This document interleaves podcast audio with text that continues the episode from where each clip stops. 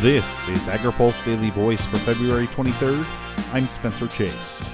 The winner of last year's World Food Prize says more people need to offer investments in African agriculture, and that includes investors from the United States. Akinwumi Adesina is the president of the African Development Bank, but he has previously served as Nigeria's agriculture minister and was recognized as the 2017 World Food Prize laureate.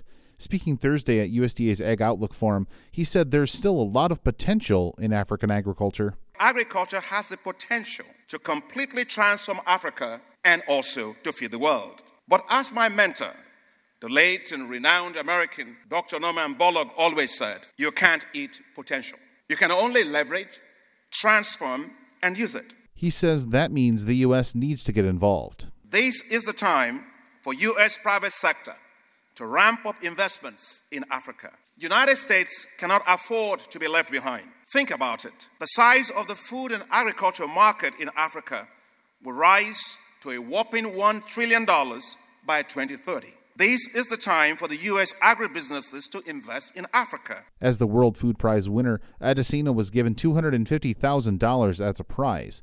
He has chosen to take that money and establish a fund dedicated to providing financing for African youth looking to get involved in the business of agriculture. Because I firmly believe that the future millionaires and billionaires of Africa will come from agriculture. The youth are Africa's sovereign wealth. They are the present and the future of Africa. He says the bank has a goal to drive more interest in agriculture among young people. Our drive is to make agriculture cool and sexy. Reporting for AgriPulse, I'm Spencer Chase.